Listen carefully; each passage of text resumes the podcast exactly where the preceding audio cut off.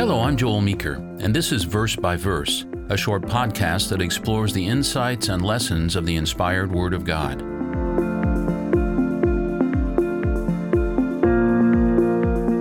Today we're looking at Revelation chapter 20, verse 5.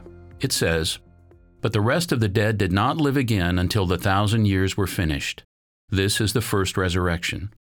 The verse opens an understanding of one of the best parts of the good news of the kingdom of God. Let's look at the context. Verses 4 to 6 read like this And I saw thrones, and they sat on them, and judgment was committed to them. Then I saw the souls of those who'd been beheaded for their witness to Jesus and for the word of God, who had not worshipped the beast or his image, and had not received his mark on their foreheads or on their hands. And they lived and reigned with Christ for a thousand years. But the rest of the dead did not live again until the thousand years were finished. This is the first resurrection. Blessed and holy is he who has part in the first resurrection. Over such the second death has no power, but they shall be priests of God and of Christ, and shall reign with him a thousand years.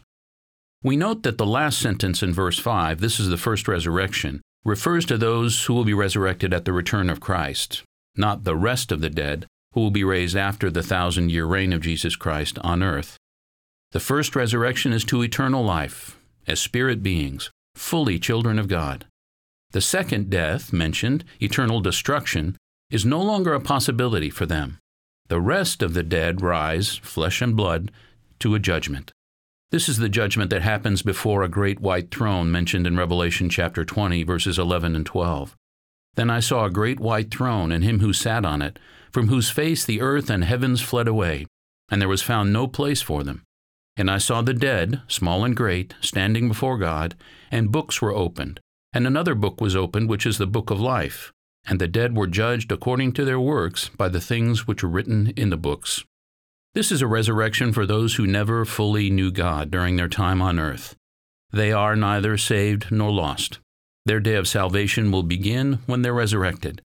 They'll be judged according to their works by books, the 66 books that compose the Holy Bible.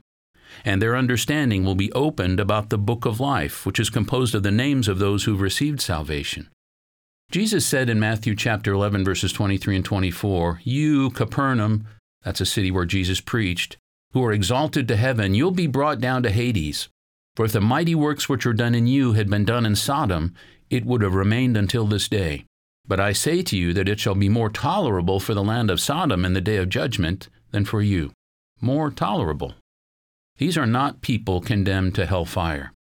Some will be more ashamed than others in that resurrection for what they had understood, the way they lived, and the choices they made in this life. They will all be given time to understand God's offer of salvation and to accept it.